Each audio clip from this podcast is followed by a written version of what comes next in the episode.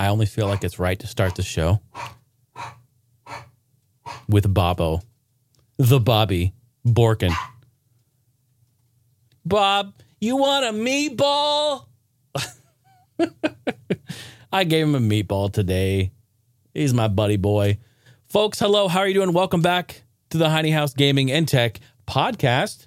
This is a June 14th, 2020, recording uh, episode 58. 58. We have a jam-packed episode uh, this this episode. Honestly, it's I have a lot of stuff. I don't even know if I'm to be able to keep it under an hour. This thing is to be packed tighter than a repro cart in a top loader. It's to be uh it's to be tighter than Pete Dorr's suitcase after a gaming convention. Yeah, I thought of those beforehand. Uh huh. That's cool. That's cool. I'm making it work. You know, jokes are jokes. They're good. Sort of. Maybe. You can judge. Don't judge me, but judge me. Go ahead. Uh, HeinyHouse.com is a website. Um, social media Facebook, Instagram, Twitter, Twitch, all over the place. Heiny House, the Heiny House. Go look for me. Just type it in. I don't care where you are. Wherever you are right now, just go to your social media, wherever you're at. Just type it in. Heiny House. Watch what happens. It's magical. And also, I have a hotline, a voicemail hotline. You call it, you don't even talk to me, just leave me a voicemail. That's right. Don't worry. You will not be annoyed with talking to me. You just. I don't want to talk to him either. she, she just needs to calm herself. Uh, hey, you need to relax because you have a voicemail later on, Missy. We can't wait to get to that. We have some voicemail. I'm just talking about it. So 503 908 5490 is the phone number. If you want to call and uh, get at any one of us, probably ask her what in the fuck was she thinking. You can ask her that. She'll she'll answer. Uh, but if you're outside of the U.S. or it's long distance and you don't want to call, completely understand. Set, record yourself on your computer. In fact, I'm using I'm using something for the first time for the podcast. It's called Clean CleanFeed. CleanFeed.net. Go check it out. It works in the browser. You can record yourself. Uh, it picks up your inputs. I'm running it through my Focusrite right now. It's great. So, uh, shout out to Ryan, the digital rhino, my man, patron, good friend, um, longtime listener of of uh, my podcast and content he turned me on to Clean Feed, which is great. So I'm checking it out, trying it right now as a backup. I have a th- I have a two way backup going on right now. Clean Feed in the browser for, for the computer, and a, my Tascam um, DR50, which is backing up right here. Yeah, that's right. You know what? Have nothing but problems, but you know what? If you have backups, you are good. We have some stuff to talk about later in tech section where talking about ransomware and all these other hacks and things like that. So again, it's another another indication, another um, it's a great time to say, hey, back up your shit. Now's the time to back it up. Let's do that. Uh, so anyway, that's the hotline 503-908-5490. We can talk about games or tech, whatever you want. And of course, boom, patrons, much love to you. I am shouting you out. Thank you. Brandon, George, Aaron, Luke, Justin, and the entire main floor, ground floor. Thank you, folks. This show is completely funded and supported and here today because of your support on Patreon. It means a lot to me. It means everything to me, to, to be honest. So thank you. Thank you, thank you, thank you. Uh, yeah, we've got a lot of stuff to uh, to get right into. So let's just jump right in. Random news. Big big thing this week. Lots of stuff to talk about. PS5, PC gaming show, DMCA stuff, audio, copyright, tons of stuff. Here we go. Jumping in. Get ready. DMCA Digital Millennium Copyright Act. That's what it stands for, folks. There was a whole bunch of DMCA music takedowns on Twitch this last week, and it was running rampant. Basically, what's happened is the RIAA, the Recording Industry Association of America, that's what that stands for. They basically have come forward and said, okay, Twitch, you have a bunch of people on your platform who are using music that has copyrights. We own the copyrights. We want you to remove that infringing content. That's how it works. It's worked this way from the inception of the DMCA. It is there to protect copyright holders. All right. Not necessarily the artists, not necessarily the labels, but they kind of get roped into it too sometimes. But it's most likely to, to protect the people who own the copyrights of the music. When the RIAA comes at your door and they say, this is infringing, you need to act and you need to take it down now. When they say that, whatever platform they're talking to, in this case, Twitch, Twitch has to abide by that. They have to say, fine, we will take it down. If they do not, they are liable to lose their platform. Let me reemphasize that to lose their platform completely. Twitch or people? Twitch. Wow. Okay. Yeah. Sorry. Yeah, like if they if they don't abide by that, they can get um sued, take down. Like if they're like they're uploading our content. What happened with Napster? When Napster, this is how it all started and came to be. Like Napster was uploading that. It's a really really crazy game. So we also saw this with YouTube and videos and audio and ads. Ad, I mean, the, the list is, goes on and on and on. The whole copyright system is it's tough because in one sense you're like, well, you shouldn't be using stuff if if it's copyright. Like you should, you know, you should not do that.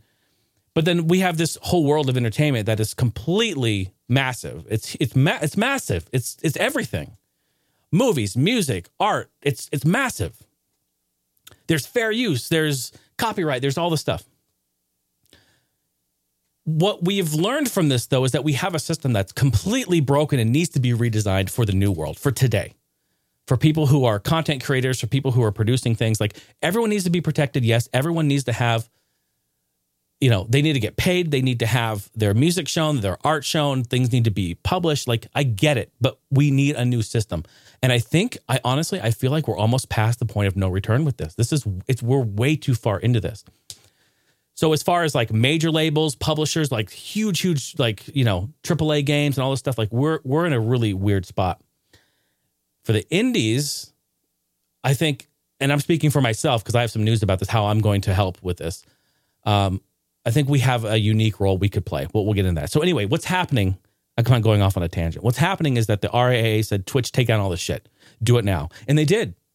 They did. They went through millions and millions and millions and millions of accounts. And whatever the RIAA said needed to be taken down, they took it down and they gave those accounts a copyright strike. No warning, Nothing. Just boom. There are Twitch accounts today, and I'm seeing it on Twitter all over, that have been banned already, that have been there from the very beginning doing stuff. They got three strikes, boom, they're done. From clips that had copyrighted music from years ago. No warning, nothing. That's crazy that they didn't send him an email like, "Hey, give them a time frame, delete this in like less I than agree. a week." I agree. I agree. No warning at all. Just boom. Those poor people. Think about it. You wake up one morning and you're you're banned from Twitch. Like you're done. That's it. And you've done nothing wrong except for having that music in the background. I can't get over it. No warning. Yeah, no warning. That's the biggest thing that gets me. I got goosebumps. Look at those fucking goosebumps. They're huge. It just it drives me nuts. I cannot believe it. Can't believe it. So what's happening now is Twitch is like, okay, we are we are working with content creators. You know, we're, we're trying to come out, we're going to come out with a system that analyzes your clips and then takes and removes them, deletes them without a penalty. Like they're trying to backpedal because they have no other choice. The RIAA came through and was like, bam, right? They had to do it. And so you can blame both parties. You can actually you can blame everyone, right? Blame the content creator for using copyrighted material, blame Twitch for just going through and not giving any warnings, and blame the RIAA for coming through and just being like, you know what? Okay, everyone's in quarantine right now. DJ streams are blowing up, content creators blowing up. Oh, I guess there's money to be had over here. Fuck them, get them, and that's what happened. It's a really, really, it's a really tough thing. It's it's difficult, and I see it from all these sides, right? Because I'm also a music producer. I also upload my music and want people to listen to it and stream it and buy it and download it and love it, enjoy it, and share it. I want all that too. I also want to get paid for it. I get it. I completely get it. I also see the value in having some sort of new system in place, though. This is insane. This is insane. So the thing about it is that Twitch also shame on Twitch, they don't have a great way or any way for you to go mass delete these clips right now. So there's so to be honest, like this will change in the future, sure, maybe next week, maybe in 2 weeks, whatever.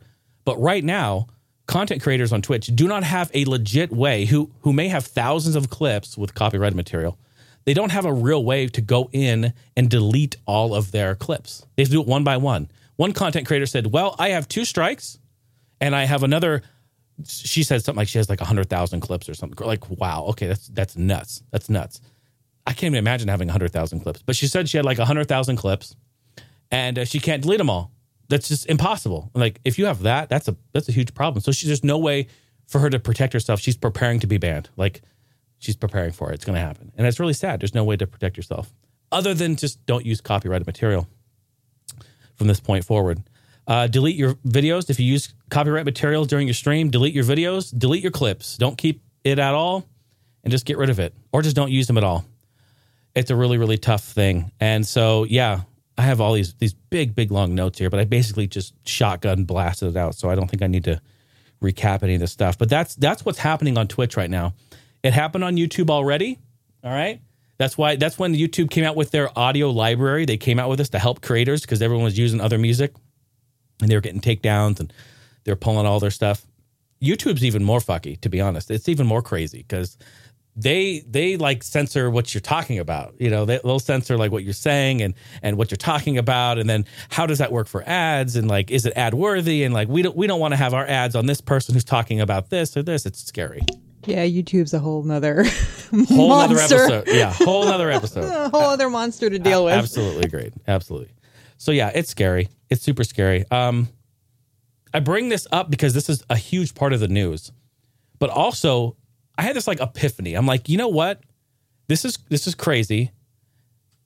What can I do to help this out? And you know what? I'm going to do something. I'm going to do something actually so ambitious, the most ambitious thing I've ever done musically. And I honestly, I feel like this is the best time to do this. Everyone's going through all this stuff. I literally, I really want to come to the rescue. I want to help. You know why? Because my entire life, I have spent my time working on my craft, being a musician, working on on creating audio, creating music, trying to be some sort of an inspiration, trying to be somebody that offers something to you guys just straight up. Not only that, but I love doing it. It is it is a self expression of myself, and I love to. I am self uh, satisfied with that.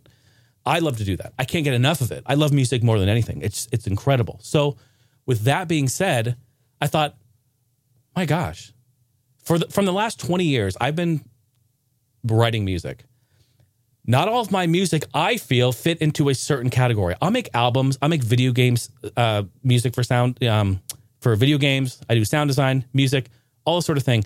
But I have songs that may be part complete, maybe not. Maybe they're just ideas. Maybe they're loops. Maybe they're just drum beats. Maybe they're just like piano lines, ideas. Literally thousands of them. I said, this is it. I can take all of these songs that I've been sitting on forever, package them up, polish them up a little bit, leave them in their basic form. I don't need to go in and add new parts and make it this perfect arrangement. Fuck that. I'm going to just take all of my ideas from a majority of my songs that I've been composing and then sitting on for the last 20 years and package them up and put them online. And I'm going to make that completely copyright free. How about that? Think about that for a second. That way, if you're a Twitch streamer, if you're a YouTuber, if you're a content creator who's putting things online, you can use this music in your content without worry of any copyright strike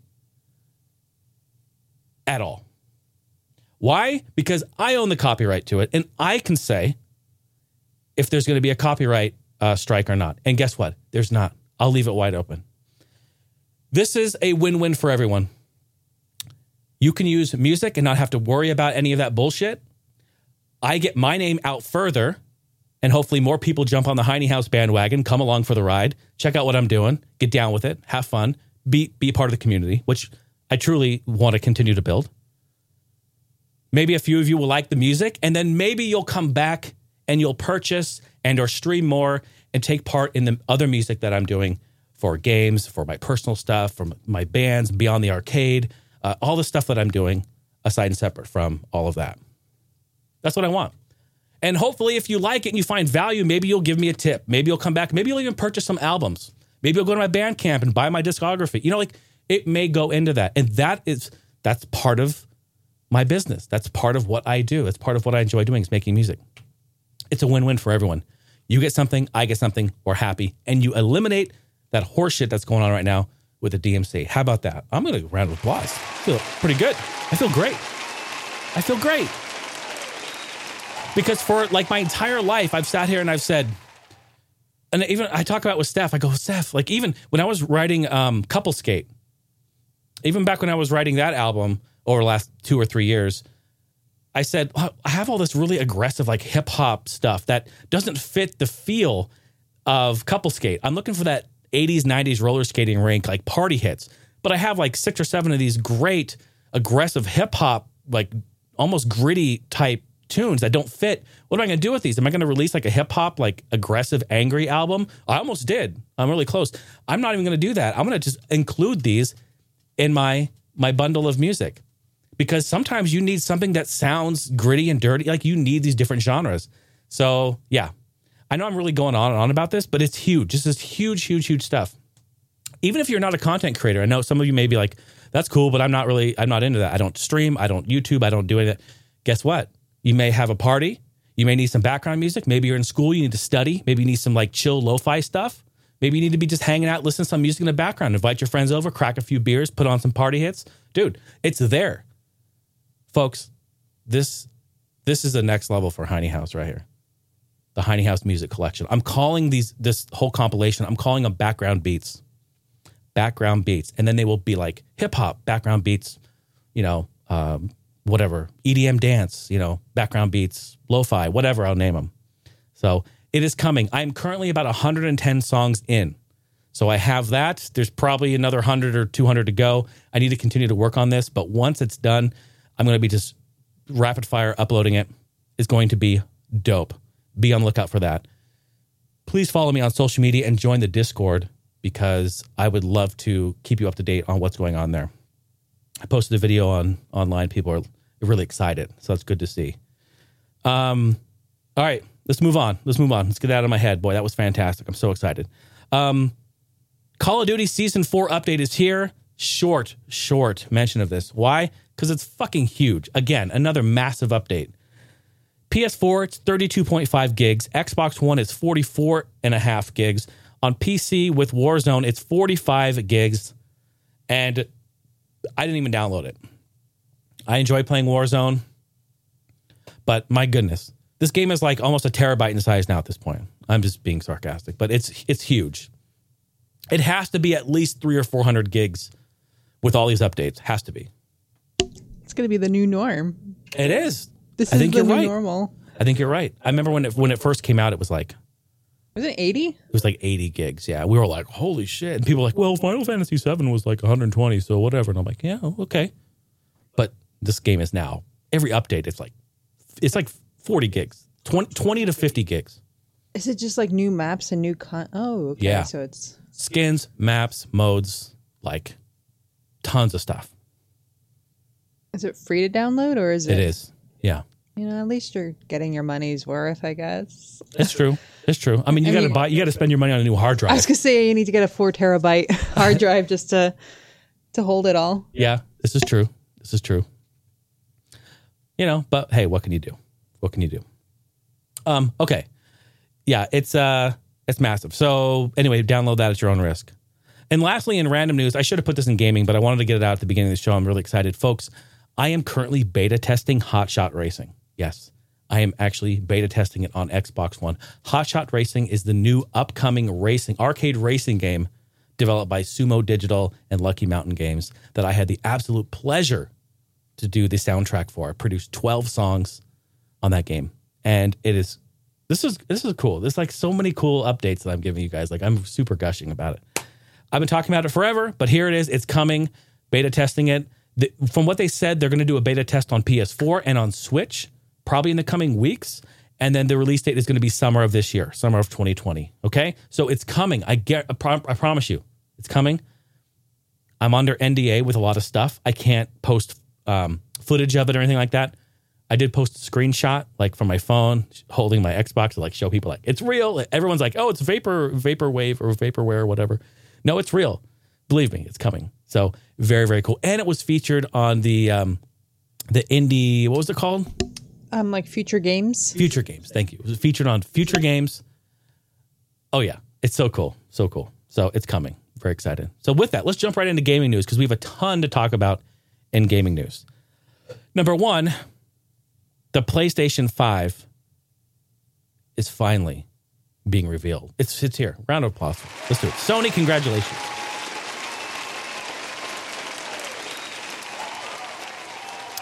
The show started out pretty fantastic. Started out showing a bunch of amazing games, uh, and I just made a small list. Well, small. It's actually kind of a nice list, maybe ten games of games that stood out to me that I want to talk about.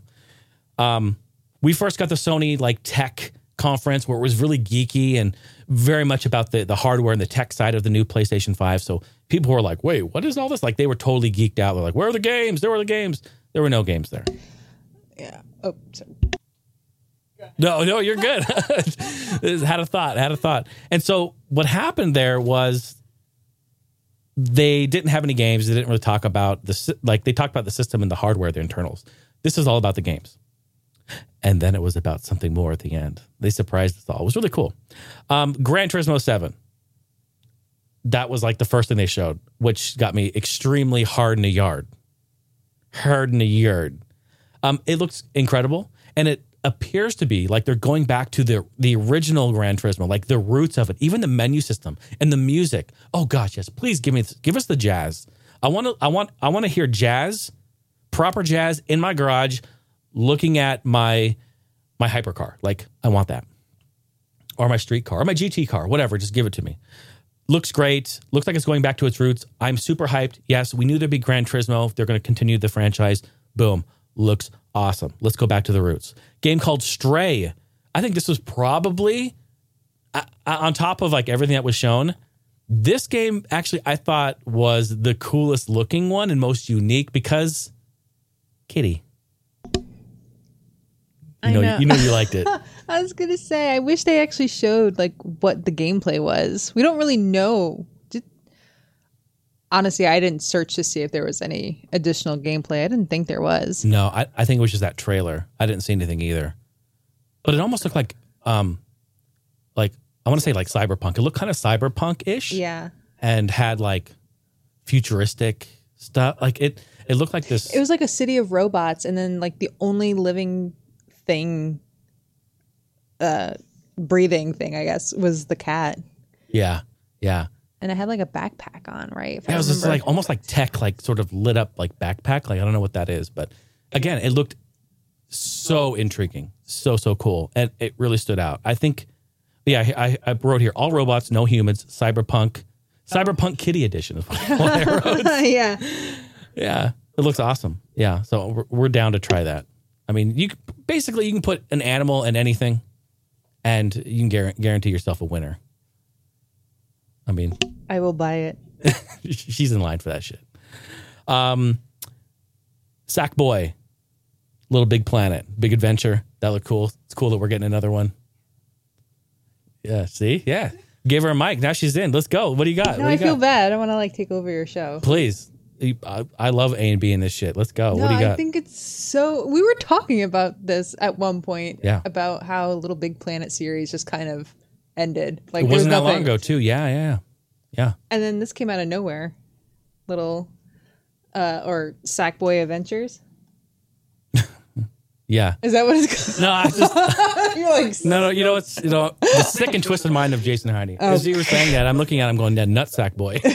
of course, of course. What? I'm sorry. I ruined it. I ruined everything, don't I? I'm sorry. No, it's cool. But It it, looks, looked like fun. And what was really awesome about it was that there was co-op. yeah, yeah, exactly. Is that the first time? I think that's the first time we've seen co-op. Well, I think I think the other ones had co-op, but this was more like a platformer. I think I I'll be honest, I haven't I played the first one, but it was so long ago and it was only a handful of times, mm-hmm. but yeah, this one seemed more platformy and maybe there's still some puzzles, but not as as many puzzles as the first one. I think it looks great. I think it looks great, and we were just talking about that, like you said. So it's it's returning. It's coming back. The sack boy. They need to have potatoes, uh, potato sack racing. Remember that? Remember doing that? You put your legs in. You put both your legs in the potato sack, and then you go jumping. It never worked because I was always taller than everybody else, so it was So really how did you do it? awkward. You just like just just like ran or what? I don't even. Oh no, you can't because no, you have longer legs, so you could actually jump higher. You Yeah. actually have an advantage. Yeah, but not if I'm paired with someone who's shorter than I am. Oh, that's right. I can You only do- go as do- far- You do it. Um, They- that's right. You have two people in it. Yeah. You have two people in the sack. I'm Right. leaving. Uh, It's so true though. All right, Destruction. Is it Destruction? Yeah, Destruction All Stars. It looks like a mix between Destruction Derby and Rocket League to me. And a little bit of Onrush, maybe. A little bit of Onrush. It looks great. Basically, vehicle combat in like an arena style.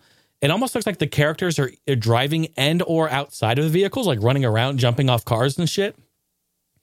It looks great. Definitely going to be checking out. Looks fantastic. Hitman 3, January 2021. They are wrapping up the trilogy of the Hitman series right there.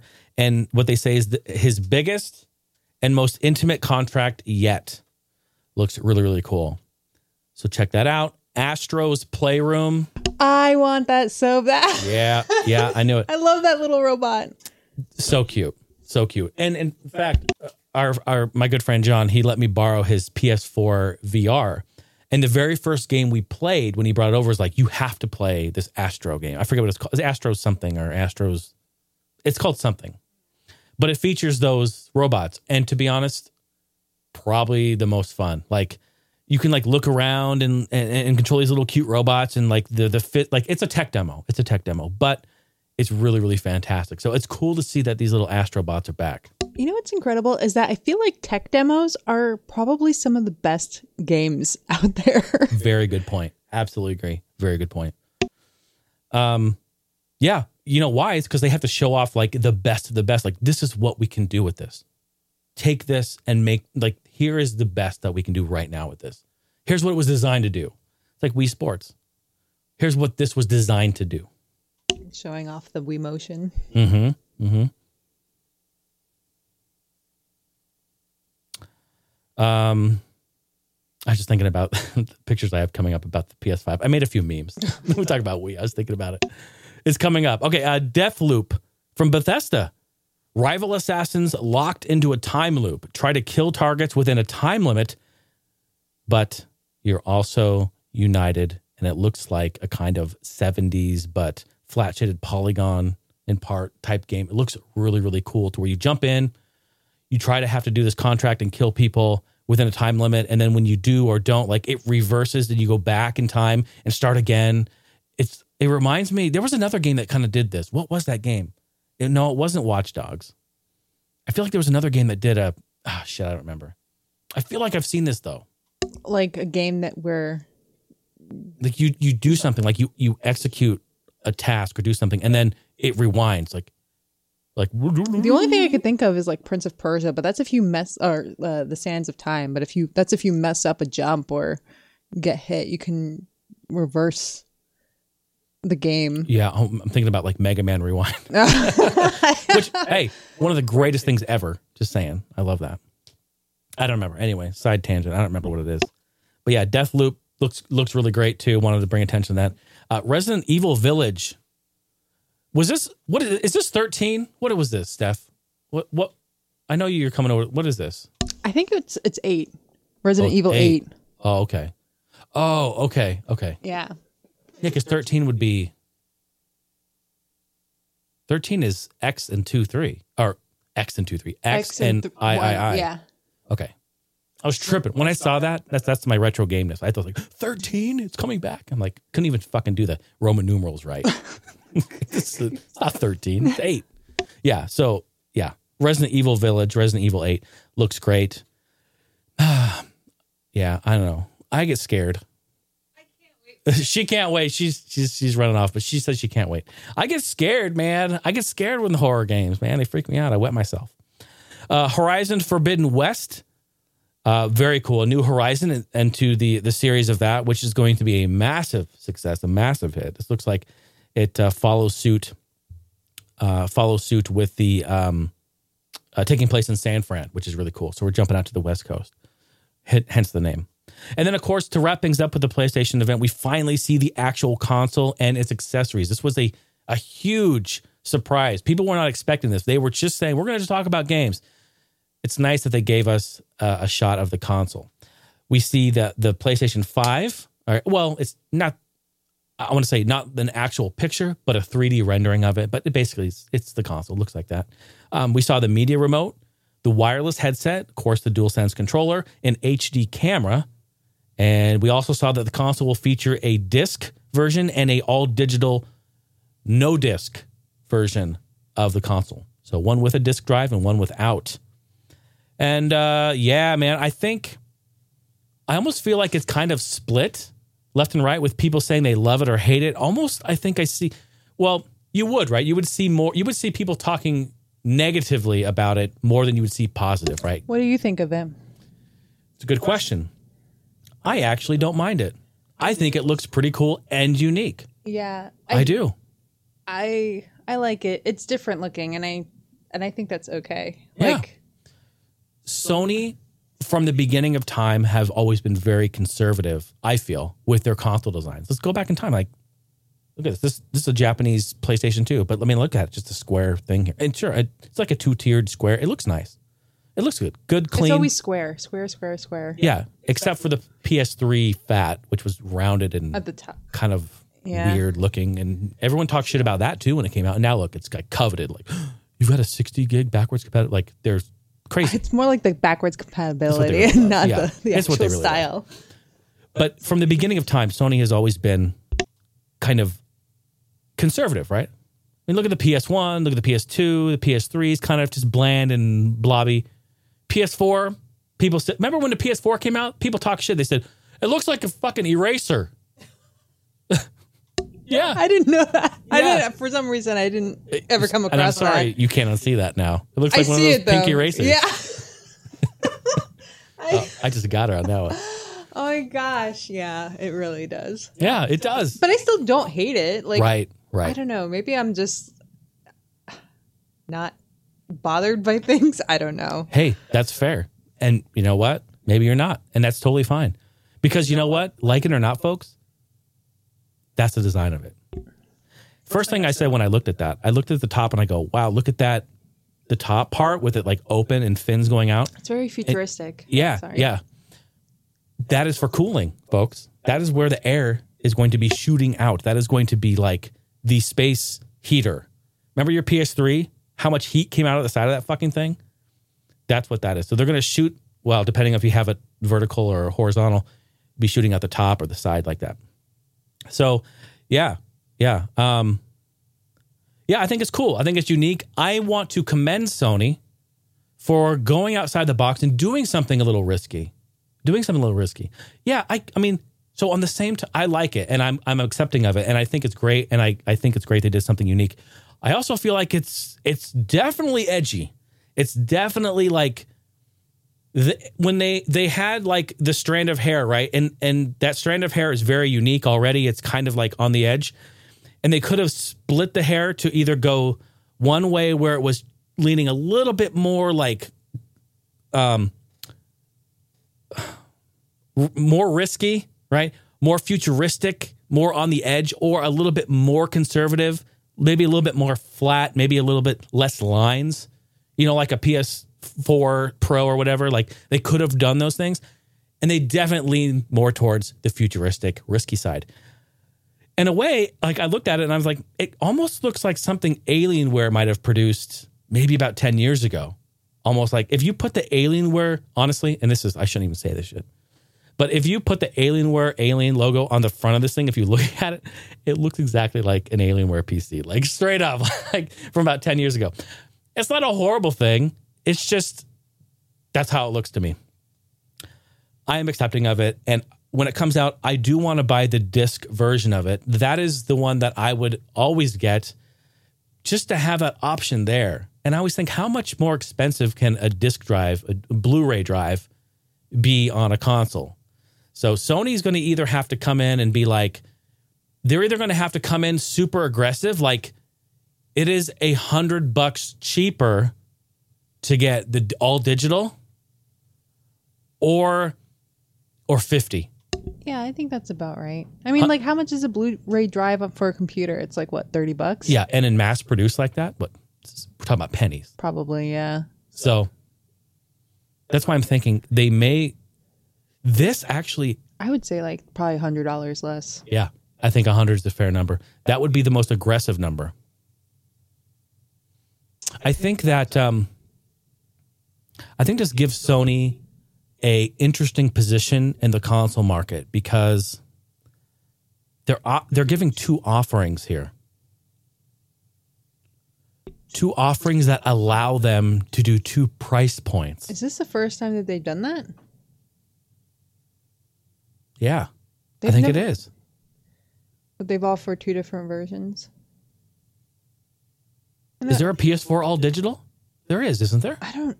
I don't know. Shit.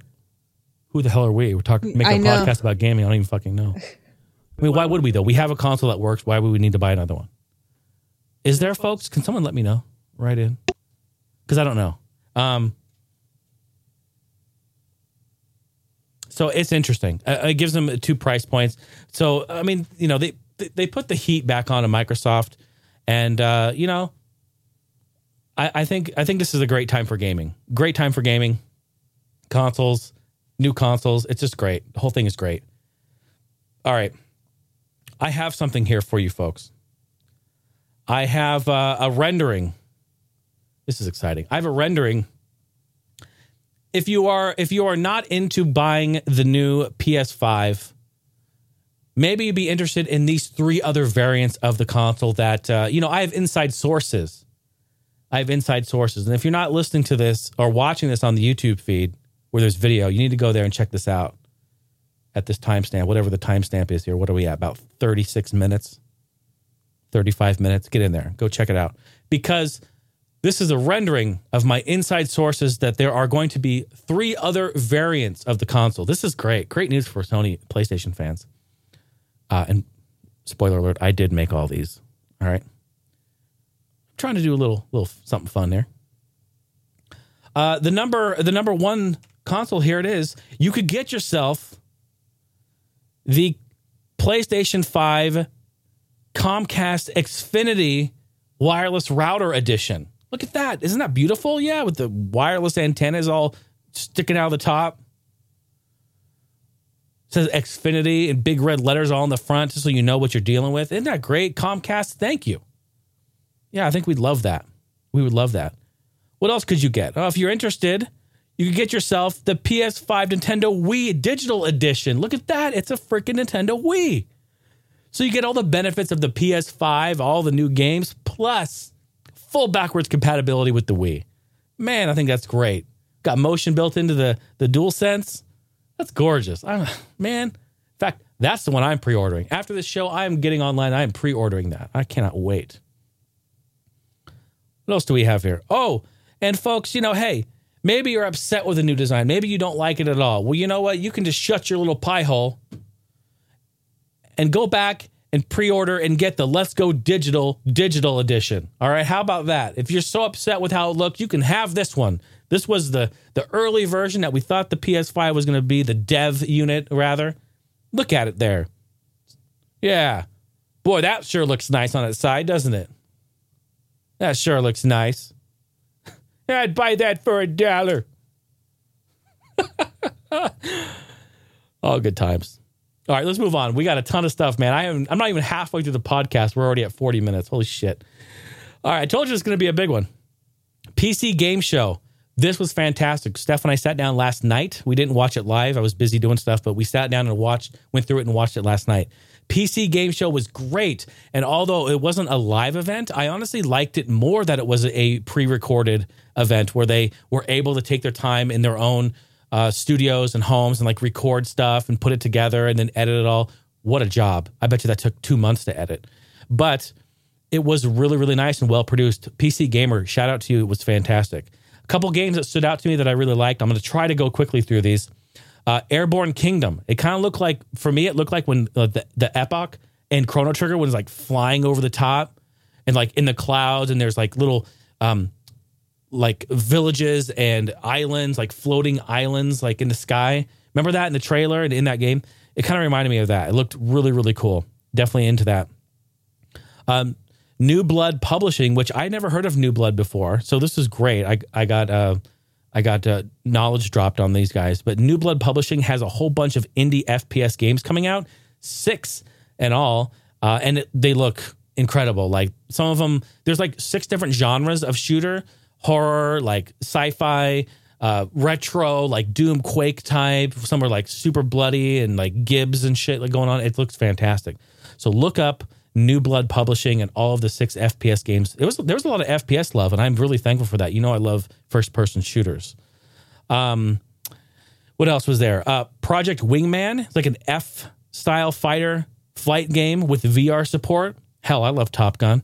And honestly, I don't think we have enough good flight fighter games.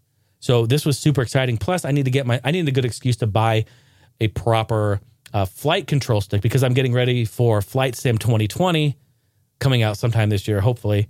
Um, so I need to do that. Do any of you have a flight stick, like a real, not like the one that costs like a thousand dollars? Like I'm looking between, you know, whatever it is, a hundred bucks and maybe three hundred bucks. Like, is there something that's, you know, legit? I don't think I need the full setup with like rudder. Like I can use something on a tabletop. Is there something that you guys have used that you would recommend for me? If so, please get in get in my Discord in the podcast chat. If you want to just chat, there's a podcast uh, chat room, and or just call me or send me an email, hineyhouselive at gmail, or just call 503-908-5490. Um, okay, what else is here? Um, Blankos Block Party. Okay, this looked hilarious toys coming to life when humans go to sleep and leave the room, like Toy Story all over again. But it's intended for content creators, collectors, gamers. We all can come together and invite as many friends as we want into our world and then play whatever kind of game we want. Arcade games, make it a platformer, a, sh- a shooter, a racer. You can just dance, you can do whatever you want. It's a community focused game that features community gameplay. And I love the idea of this. I love the idea of this we could be on Twitch streaming and I could be like, dude, everyone come on in, let's party. And then whoever's in the chat, you guys just populate, come in. Oh, I love it. I love it. Everspace 2. We saw this last year at E3 and I I remember I gave my thoughts right here on the show about it saying it looks amazing. I want to play it and we're now seeing it again, Everspace 2, and my thoughts are exactly the same. It looks incredible. They are still working on it and I think this is going to be a great space exploration game with combat. It almost looks like kind of reminds me of like the early days of like Rogue Squadron when you could kind of just free roam a bit in some of the missions and go around in space. Way, way cool. Definitely interested in that. Mafia Trilogy HD remake. Okay, uh, spoiler alert. I never played any of the Mafia games. I never got into it. And I know that they were big. I know at the time I was playing Grand Theft Auto back in then. I just didn't really like, I, I, they almost felt kind of like two of the similar things. Like they followed the same kind of like mafia style storyline. So I was like, ah, I don't know. I never really got into it, but this looks great. This is a remake, HD remake of the tr- of the trilogy. It's all in one package. And I was just talking about this last week with Pete. We just talked about this. Is like this fits exactly what I want. Like I never play the originals. All right. I'm not going to go back to my Xbox or, you know, early like the PC or whatever and like try to get these games to work. Let's just buy the HD trilogy, get a fresh coat of paint, and revisit them with updated visuals, updated audio. Like, but it's the same experience. Brilliant. I'm all for it. I'm definitely interested in that. Looks really, really good. Um, Shadow of Doubt. Minecraft meets James Bond. Stephanie's words. Oh yeah, I want that game so bad. Anything that has the word detective to, used to describe it is a must buy for me. I thought it looked extremely unique. Very, very cool. It almost reminded me of like early 90s kind of detective point and click games in a way. Like I know it was like first person stuff, but like I played a lot of point and click games in the 90s that were very dark and kind of had that like Myst kind of feel to where like I don't know. That game does not anywhere resemble Myst, but you know what I mean. You know the feel I'm talking about. Very very cool. Um Metal Hellsinger this looks great. This one really caught me off guard, and I instantly grabbed the laptop. Was making notes like this looks dope. Basically, it's a rhythm first person shooter game where you need to shoot to the beat of the music. Yeah, I, I first thing I said to Steph was like, I, I'm going to be good at this game. I'm going to be good. Drummers unite. Let's go. Musicians unite. Let's go. This is going to be fantastic. So very very cool. Um, yeah, yeah, very very cool. Uh, that's all I can say about it. It looks great. It looks like um, it almost looks like a kind of like Doom esque, very very bloody, very like, um, kind of fast paced because of the music. You know, like there's, I mean, they're they're playing like I didn't write any of the bands that were featured in there, but it's it's like metal and like what what other genres do they have in there? I don't know what they said. I mean, metal for sure. I know it was like deathcore. I think some deathcore was in. I don't know what it was, but it looked really really good. Yeah, there was a variety that they uh, that they provided. I'm assuming just really like up, not upbeat, but like intense Yeah. music for those fight scenes. Yeah, it looks great. It looks great. Um, cool stuff. Would not was not expecting that. And then finally, Red Sails. This one looked really really beautiful, almost casual and almost very calming. Use the stars to navigate your sailboat, but you're not on the water. You are in sand, in the desert. Wait, what? Yeah, it looks very relaxing and unique. I got to give it to them. It looks great. Those were the games that we saw during the PC game show. Was very very great. If you, haven't watched it yet, definitely go check it out. The VOD is on YouTube. Itch.io bundle. This was if you're listening to this podcast like the day of or the next like I'll try to get the show out tonight. But if you're listening to it on you know the night of the 14th, go to itch.io like right now because it's still there for like the next 8. I think it's there for the next like maybe uh 24 hours. You can get a bundle of games that support great, great causes. They offered a free, or not free, they offered DRM free bundle that included over 1,600 games and programs. Yes, from over 1,300 developers. This is not a joke. It was called the Bundle for Racial Justice and Equality. It's fantastic. I was just talking about this two episodes ago about inequality and racial justice, and this is a great way to help uh, support the cause as well. Um, their goal was to raise five million. All right, all proceeds are going to Black Lives Matter movement, and their goal was to reach five million. And they've since of recording this, they've raised over six point four million dollars. It's a pay what you want uh, bundle, and it starts out you know like five bucks. I think they have on their default five bucks. You can put in any amount that you can and are willing to to put in for the cause. And I think it's brilliant. Stephanie and I both went in. We bought our bundle, and uh, it's great to it's great to get all these games, but it's also great to actually do something and help the cause and make some change. Um, so I want to draw attention to that. So it's on itch.io. It's right there on their front page. So definitely get on there and check it out. And they're not Steam keys. They're games and programs on itch.io. Itch.io is an independent it's a it's a platform for independent developers to put their games on and you basically download them like as a file from their site. They did say that they are creating a new way to organize them and put them together like they are redoing like their their website because of this and trying to figure it out and um so that will come in the future but it's absolutely insane. There's like 1600 and some odd games and like you can't even scroll through them. There's just so many so many great games, but really the big thing is that you're you're helping a great cause. So definitely get in there and do that. Um, EA Access comes to Steam. Wait, what? Bruh. Yeah, you read that right. I saw an advertisement on Steam. It said, "Enjoy the best of EA Access in Steam," and then it was like in fine print at the bottom, like details coming soon. It wasn't even fucking available yet. Hey, I've got the deets. They were excited. They were, they were, but I've got the details. Newsflash, spoiler alert. You ready for this? Here's the thing. Since no one uses EA access, they're like, we got to get them on. We got, we got to, we have to somehow, we have to somehow trick the community to, to make them think that we are bringing the best of what we have to offer to Steam. Gamers, gamers are dumb. They won't they won't know. They won't understand how this works. Fortunately, we do. We know how it works.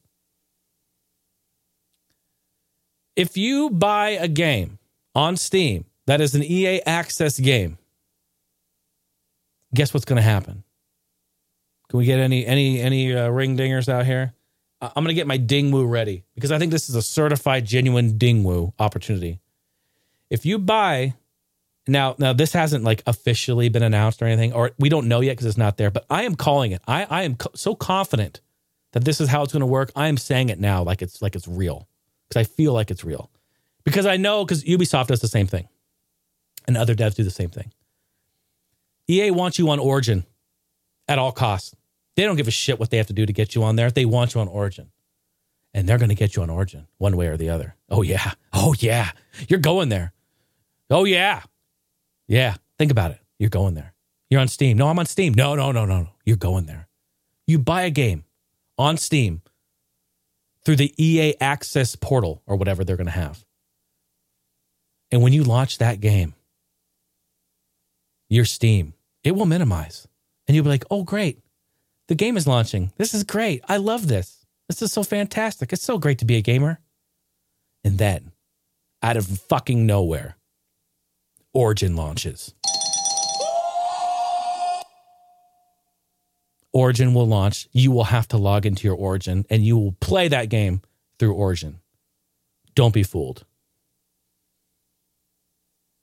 If it doesn't work like that, if it does not work like that, then butter my buns and call me a biscuit because I will be blown away. I will be blown away. Shit, I need to get my Retro Fighters controller. Hold on, be right back. Okay, I'm back. That was quick for you, wasn't it? Retro Fighters, here it is, folks. You can see it on screen. I got the Retro Fighters. This is the Kickstarter. I've talked about this a few times. This is the Kickstarted controller for the Dreamcast. All right, it's going to be out of focus, but that's okay. There it is. Looks very nice. First of all, first impressions are very good. 10 foot cable, wired. I'm not about that wireless life, folks. Come on now. Get a wired cable. Just kidding. I'm old school. I don't mind wires, especially when they're 10 feet. This is great. All right. First impressions, very comfortable. Feels feels a little light to me. A little light. Um, not not like low quality. It feels okay. I would say right in the middle of the road. Not like it is thick and heavy like a real Dreamcast controller, and not like a cheap third party garbage. It, it, feels right in the middle of the road. Uh, joystick. First impressions are that the the feeling on the thumb is very nice. It's rubber. It has an indentation, a concaved bit. You definitely will not be able to see that. Okay, no problem. But uh, it feels nice on the thumb. I do like it. I prefer it over the original Dreamcast that has a raised all plastic joystick, which I feel like they missed the mark on that big time. Um, so the joystick is nice, maybe a little light on the resistance. Probably could use a little bit more on the tension, I would say. Lighter than a 360. We've all played a 360 controller. Lighter than that. Okay. D pad. I think the D pad feels great. Um, it's not bad. Kind of has a soft sort of click around on it. Buttons. They have a nice little little click. Gamers, you guys and gals know when you hear that, you know what we're getting into. The clear and turbo buttons up here are a kind of a more uh, hard click. You can hear that. All right, so you know what that is? It's ASMR. A- yeah, A- ASMR. I should, I should, I should be more quiet. ASMR. Oh, those are good ones. Listen to that. The uh, uh, the LNR bumper buttons are definitely a hard click, and then the the triggers, um, they do have weight to them. They do feel spring loaded, and they just kind of feel. Uh, I can't say that they feel good. They kind of feel like cheap a little bit. They kind of do. I hate to talk negative. All right, that's about the most. That's about all the positives I'm gonna have to say about this thing. And you know, like a lot of reviewers, I see a lot of reviewers online who who got their review copy of this, and you know, and I respect these companies like Retro Fighters. Like I used to know the people over there at Retro Bit. You know, they make great stuff too, and you know, there's a lot of companies who are doing third party stuff. And a lot of people will say what they want to say just because they don't want to end that relationship. And I get that. This is a whole, this is actually, I'm not even going to go into this. There's a whole nother conversation here about that. But I have always been upfront and real. And I'll tell you how I feel and I'll tell you how it really is because unfortunately, my standards are pretty high when it comes to things. And some things not, but I want things to function properly, period. That's it. And if it's like, if it does kind of that, but not all the way, I'm upset and I'm to talk about it. And that's probably why I don't get a lot of people reaching out to me and be like, yo, Jay, you want to do a review of this? You know, like, because I, I will call, I'm not negative Nancy. I just call it how it is. You know what I mean? Here's the thing I streamed last night. I was playing Dreamcast games on my Dreamcast with this plugged in live on Twitch, twitch.tv slash the Heine House, by the way. Go, go give me a follow and smash that follow button. smash that like button. Um, no, so I played four games. I played Star Lancer, I played Giga Wing, I played Dynamite Cop, and I played Rush 2049. I played all four of those. I beat Giga Wing and I beat Dynamite Cop. So I went through start to finish two games with this and played four.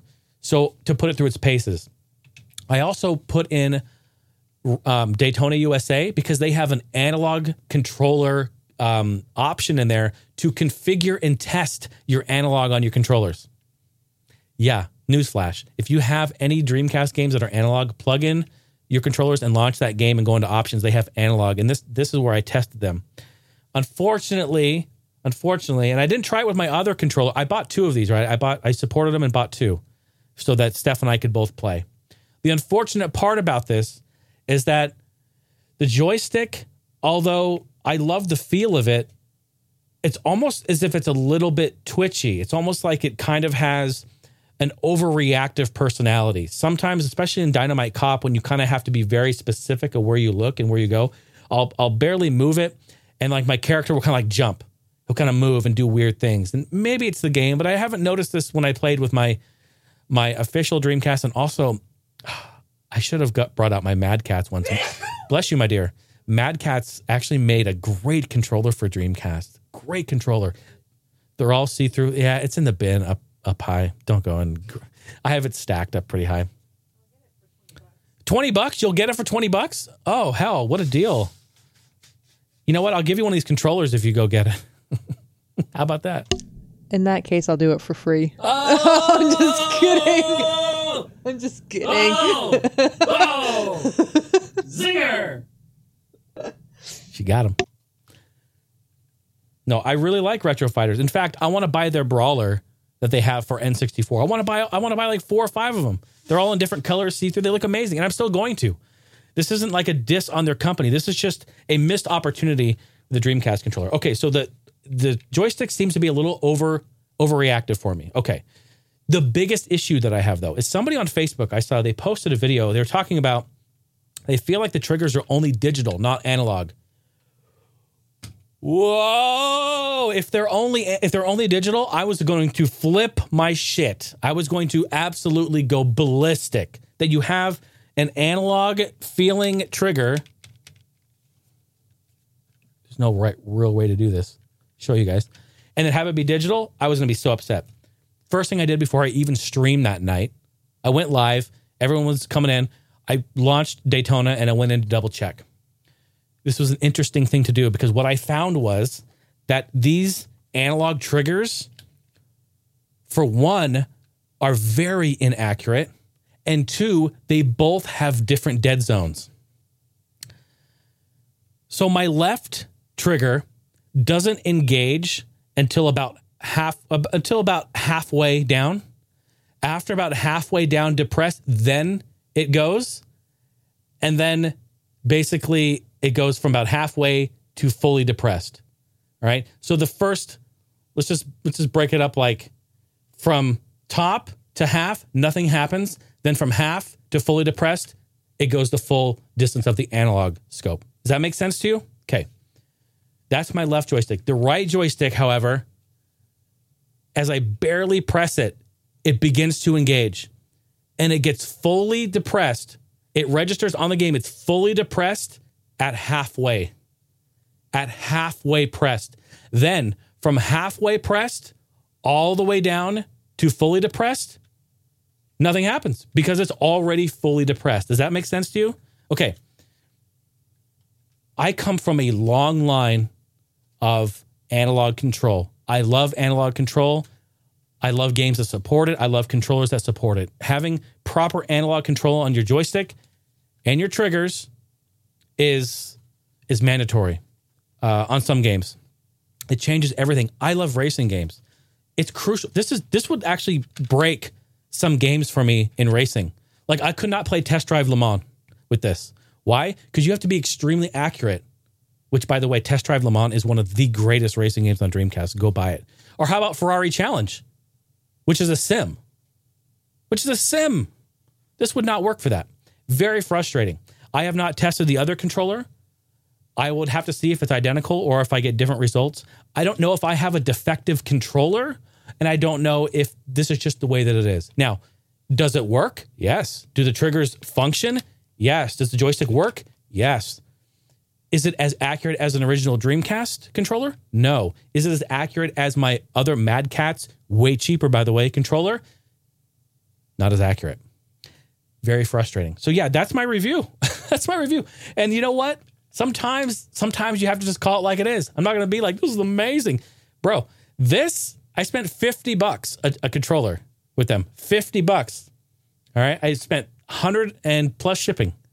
All right. For these controllers. And I don't think it's worth it. Now, I'm happy I supported them. Why? Because I believe in the company. I love what they're doing. And I will continue to support them in the future when they make other products. However, I will be very cautious about what I buy in the future from them. N64 might be a better bet because the only analog on that controller is the joystick. Oh boy. Yeah. So anyway, there's my review of that. Let's move on. Uh, you want to hear Animal Crossing music played by a Tesla coil? Ah, I know you do. When you when you came in here today, listening to the show, you go, you know what, Jay, I really want to hear Animal Droppings music played by a uh, Tesla coil. Well, you know what? That's coming right up. This is the absolute coolest thing I've ever heard. Listen to this.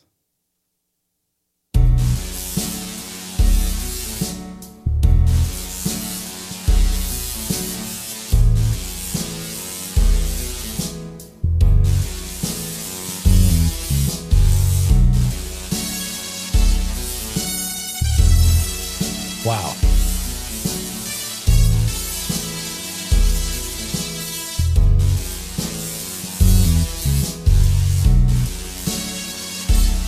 How do I do this?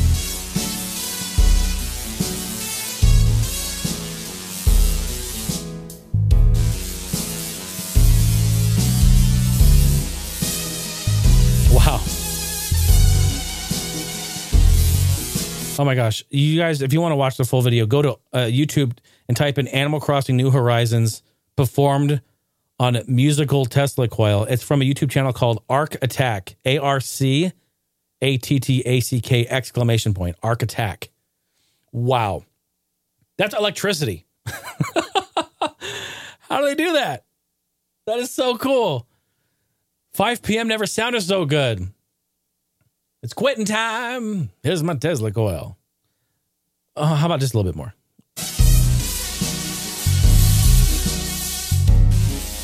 They're in this like massive facility and they're just, dude, and they have this like robot drummer back there too, just getting it.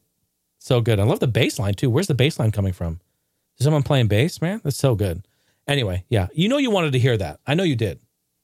I mean, that's the number one thing. Everyone says that when they tune into the podcast. Like, you know, I want to hear a, I want to hear some Tesla coil. All right, we're going to move on. Um, let me skim through some of this tech news. We have a lot of stuff going on in the tech tech area too, and we're already like past the hour mark. All right, can I wrap this up in a half hour? Let's go. Google was sued on Tuesday in a proposed class action lawsuit accusing the internet search company of illegal illegally invading the privacy of millions of users by tracking their internet use through the browser through Google Chrome when it was set in private mode. That's in incognito mode, folks. Google Chrome allows you to browse privately in incognito mode and specifically says that your track they won't be tracking your data. Well, they were. They were. The lawsuit seeks at least 5 billion dollars in damages accusing the company, which is Alphabet Inc., of uh, collecting information about what their people view online when they are in incognito browse mode, despite Google saying that they don't do that.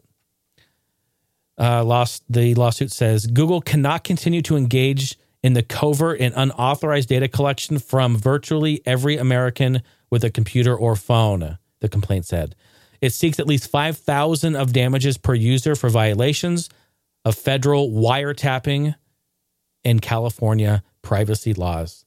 Well, if that's the case, that's crazy. Yep, yep. Crazy stuff. Uh, there's a um, kind of a, a Trojan, a virus, and uh, some sort of uh, ransomware, a bunch of stuff going around right now in Discord. I want to bring it up because I have a Discord server, I have a Discord community, I use it heavily, and I, in fact, just upped my security to the highest level that Discord offers two form factor authent- authentication. And also, I've done, um, you need to have a verified phone number to even be a part of my server. Now, will that turn some people away? Sure. Does that mean that I will have the safest and most secure server that Discord offers? Yes. So I'm protecting my community. Yes. I will do that every step of the way. Yes. I would rather have a server that is secure and locked down that allow that would require our users to jump through a few extra hoops if that meant their security was top priority. That's why I'm doing it. So you have to have a verified phone number on your account in order to even join the server, which, um, of course, is not public. So uh, I have had I've had that question. It's not public. It's just attached to your account. Now there is a but there is a virus going around with links. All right, so just be very careful about what you click on in Discord. This was reported by Bleeping Computer. A threat actor released a new version of the Anarchy Grabber malware. This is actually malware that's been out for a while now. This is like a new version of it. Um, it's called Anarchy Grabber 3. This Trojan variant modified a Discord user's app data folder in their Discord.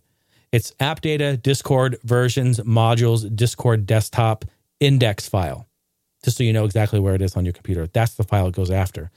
Upon successful installation, it could load JavaScript files, fucking JavaScript, Java pool, JavaScript files. It first loaded injects in a script that then called in discordmod.js. All right, this is real real technical stuff, but I want to talk about it exactly how it is here. Together, these two scripts that they that they load in, they log the victim out of the client and it prompts them to re-authenticate themselves.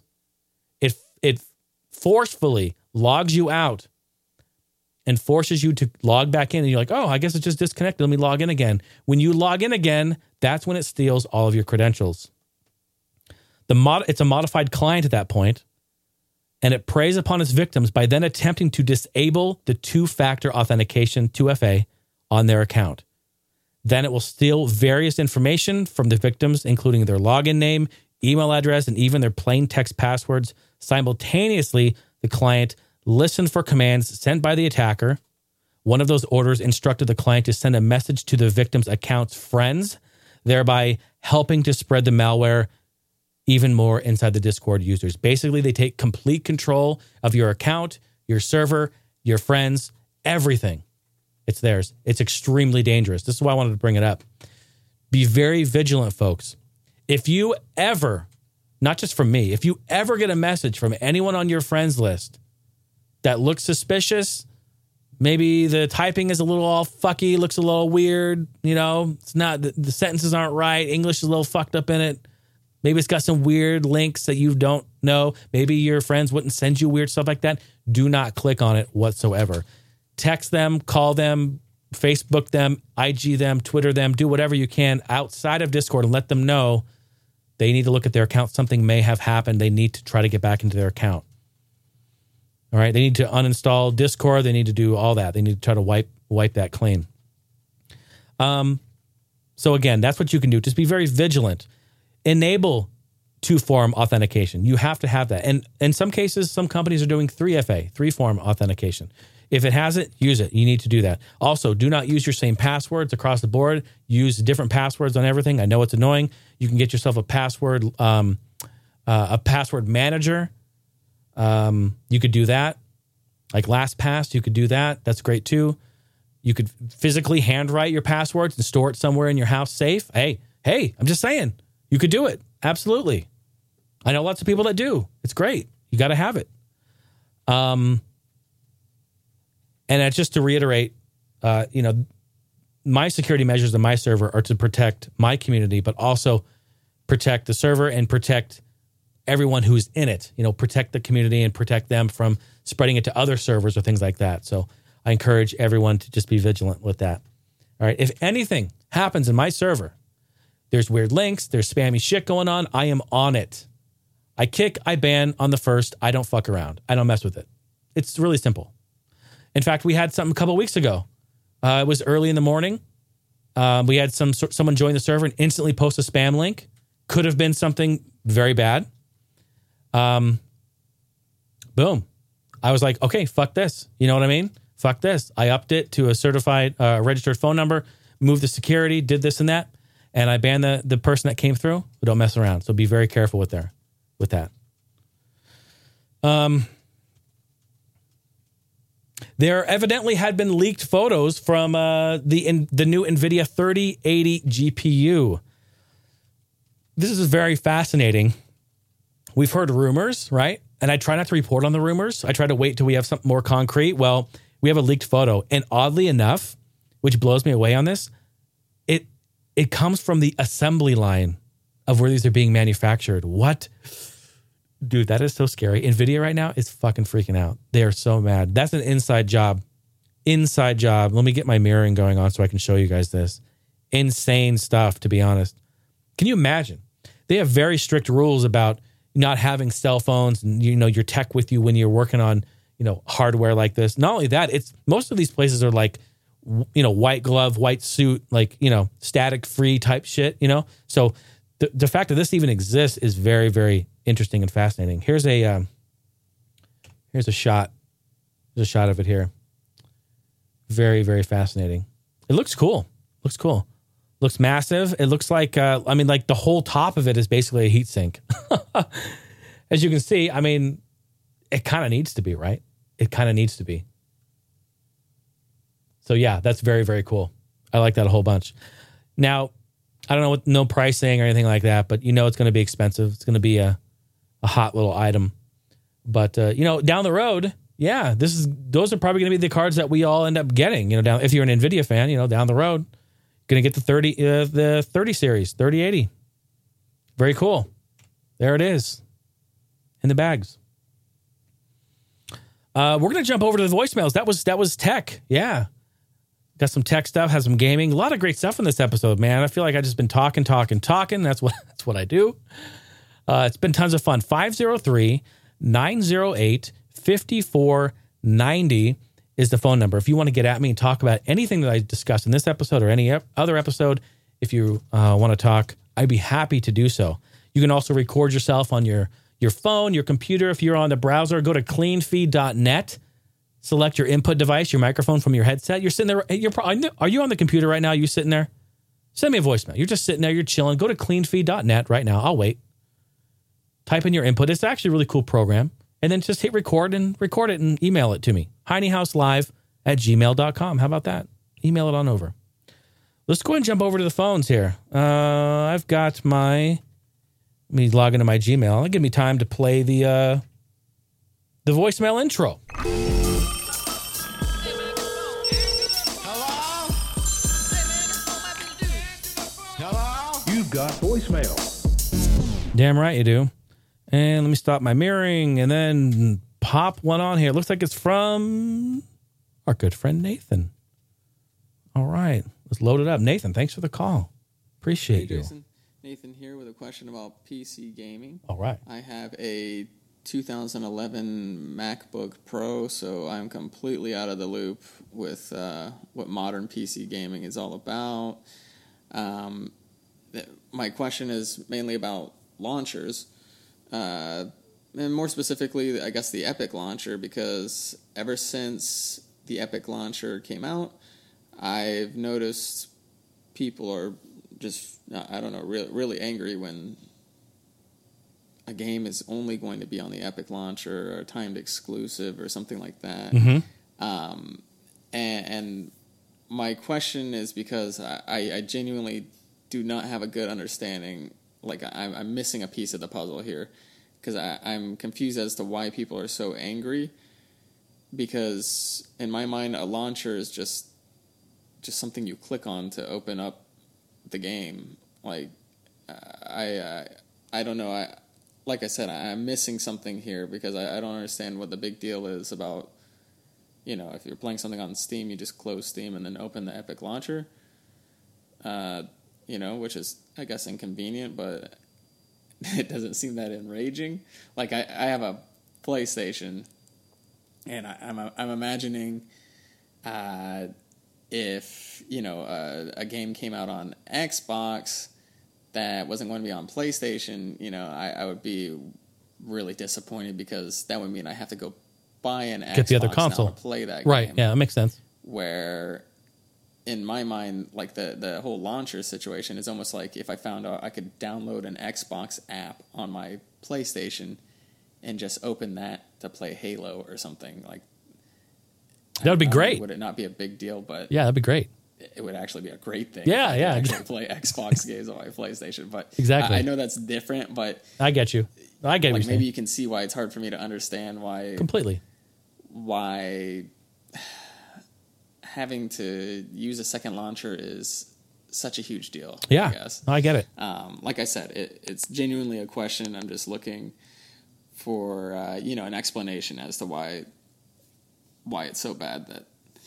Um, like I said, I'm missing something. Anyway, all right. Well, thanks for taking my question. Nathan, that's a great, that is an absolutely great question. And this is why I love the voicemails because, like, I'm getting a different perspective. Look at that. We are hearing from Nathan, who is not a PC gamer, who is looking at it from the outside, looking in, saying, What the fuck is the big deal? You just double click a launcher, open it up, and play your game. You guys have access to all the games. I would have to buy a new PlayStation if I wanted to play Halo or not Halo. Um, if I wanted to play, um, what's the game? I don't even, uh, You Uncharted. noob. What? Send you new. I know. I'm sorry. I, I meant uh, Uncharted. You know what I mean? Like, I get it. I get it. I get it. So when you put it into that perspective, you start to kind of laugh at yourself, like, "Wow, do we really complain about that?" Nathan, I'm going to explain to you why this is happening. Also, I've been in the game for so long doing audio. I'm going to just guess. I want you just you can send me an email. You can just you can write me in Discord. I don't really care. You don't have to send a voicemail if you don't want.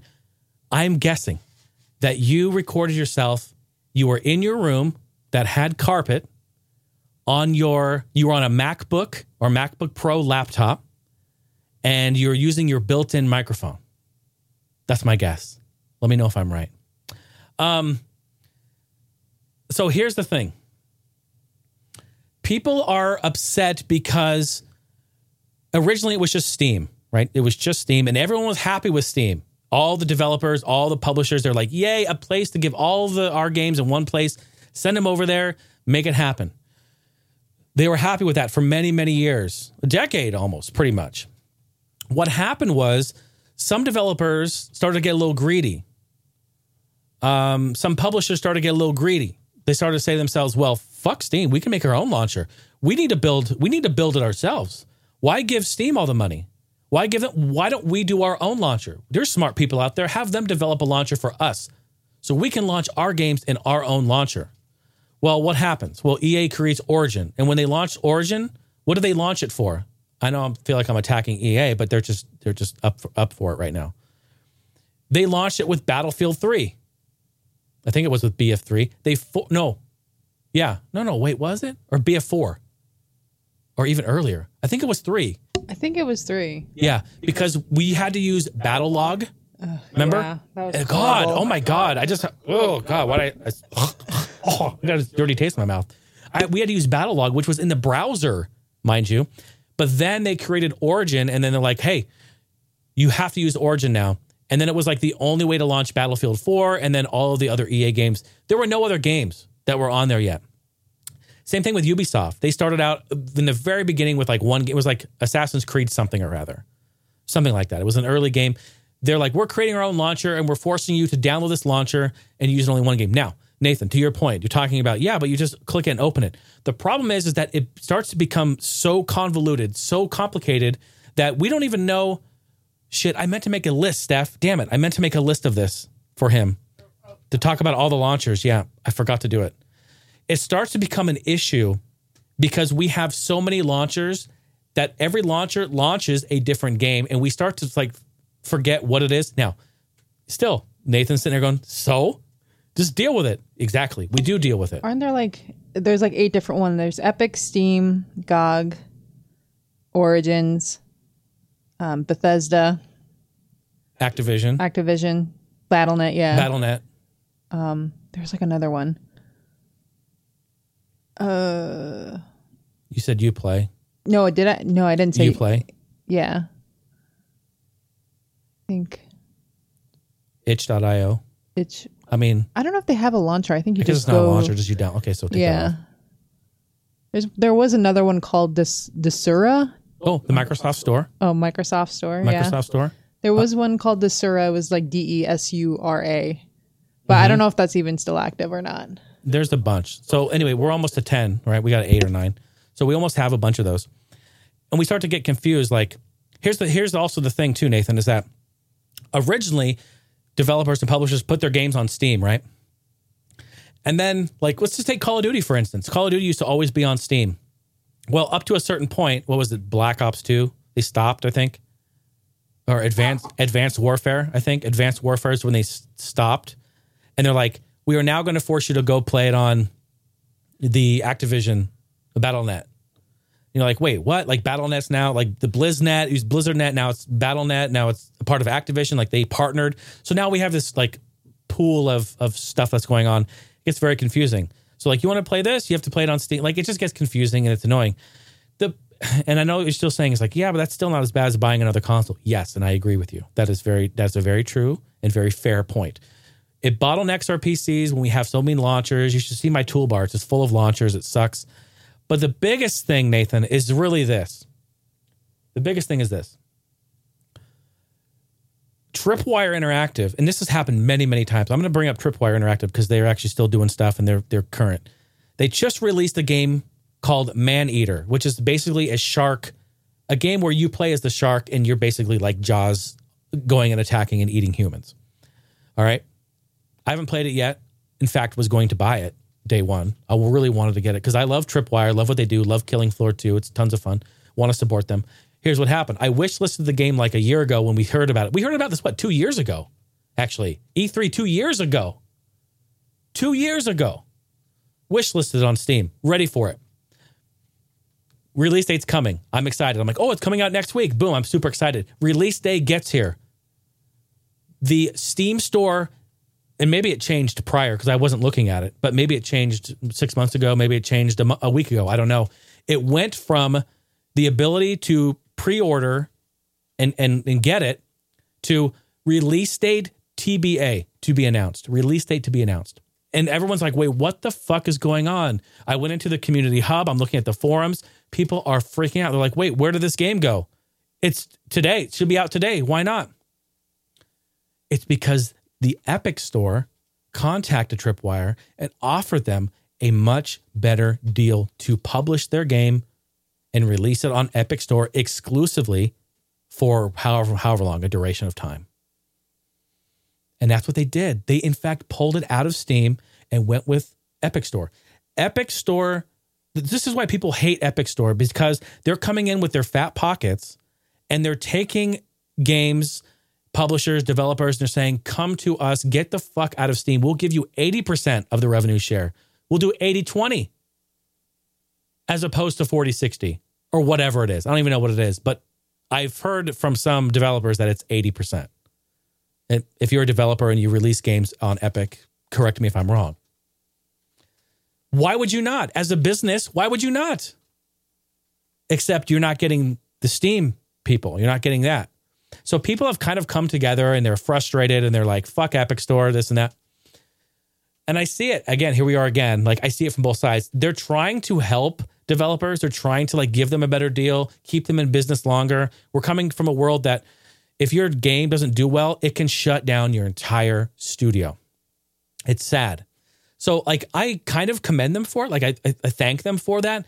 But also like Epic Store is a complete base. Like there is nothing great about it right now. Steam is so robust. Now it's taken them 15 years to do this. Yeah. I remember being on Steam back when it launched. I was there when it was Army Green It had nothing but a launcher for uh, Half Life and um, Ricochet and uh, Half Life Deathmatch. I remember that. I was there. 2004. I was there. And it's taken them a long time to get to this point. And Epic Store is not there yet. It is very basic. It's actually kind of annoying looking, to be honest. It has huge pictures for everything. It's just, it's terrible. They will fix it in time. Of course they will. Um, so that's why people hate it, Nathan. It's uh, they're they're taking they're taking. I don't I don't like that. I don't like when they came and say like, look, look, look, just just leave Steam, just leave it all together and come to us. All right, our numbers are growing every day. All right, we'll we'll get to that. We'll get there someday. Come release the game here for the next six months, and then go to Steam and get the best of both worlds. Because what's going to happen in six months when they release Maneater on Steam? I'm going to buy it. Oh yeah, I'm going to buy it for sure. So I want I want the game, and maybe it will be on sale. Then I'll forget about all this, right? Well, yeah, I guess I will. I guess we all will, because then we can play it. See what I'm saying? It's kind of weird. It's it's weird. I know. I know. It's a weird thing to think about. But Nathan, I appreciate the the comment, and actually, when you put it in perspective of like buying another console to play another game, it starts to feel silly.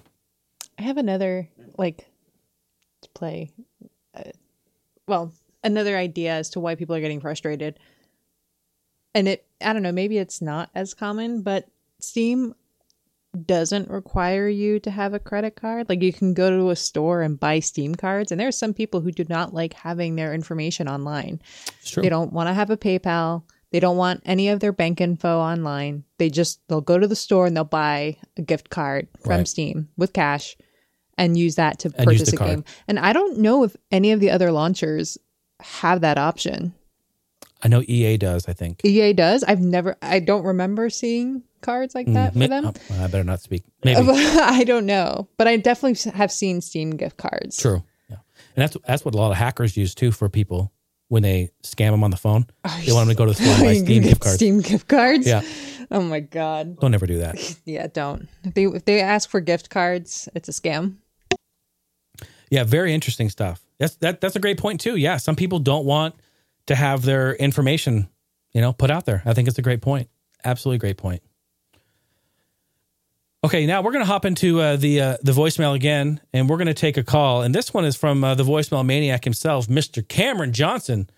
But this time, I listened to this one already earlier, and uh, which is great. He has a question for Steph, so we're going to do this a little differently this time. All right, so what I'm gonna what I'm gonna do is I I sent you the the voicemail, so just play it from your from your phone Okay. into your mic so that everyone can hear and you can hear it, and then All right. you can answer it. Here we go. What's going on, Mr. Heine? The voicemail maniac, Mr. Cameron Johnson here. Oh, let's see. Um, sorry, I just did a got my workout done.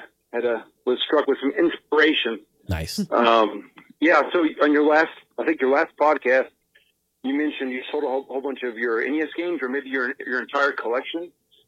Um, I'd just be curious why. Uh, why did you Why did you do that? Have you rebought any? What were, was the reasoning? Were you just kind of sick of the the rat race that is that became NES collecting? Um, and uh, you know, that, I think I've, I've been in the same boat, so it's always interesting to see like people do things like that, like sell collections. Let's see. And a question for Steph. I don't think she gets enough questions here. now that she has a microphone, Yeah. I'd like to know what uh, Stephanie. What are your uh, favorite things to collect? Are you much of a collector? Are you more of a, I guess, a gamer versus a collector? Or is there a percentage split you are of either or? And what is uh, what is your favorite thing that you've bought in the last year? We'll make it interesting. So uh, thanks, guys. Appreciate the content as always, and we will see you again next week. My very first question. Yeah. great question too. Great. Thanks, Cameron. Thank you. I'll let you go first. Okay, Junior. cool. Cool. Um Yeah, so go and mute your mic real quick. So yeah, you're talking about yeah, I did talk about that. I'm gonna be real with you, dude. I'm, I've always been real, hundred percent real all the time. So I'm gonna just lay it out. I'm gonna just tell you what really went on.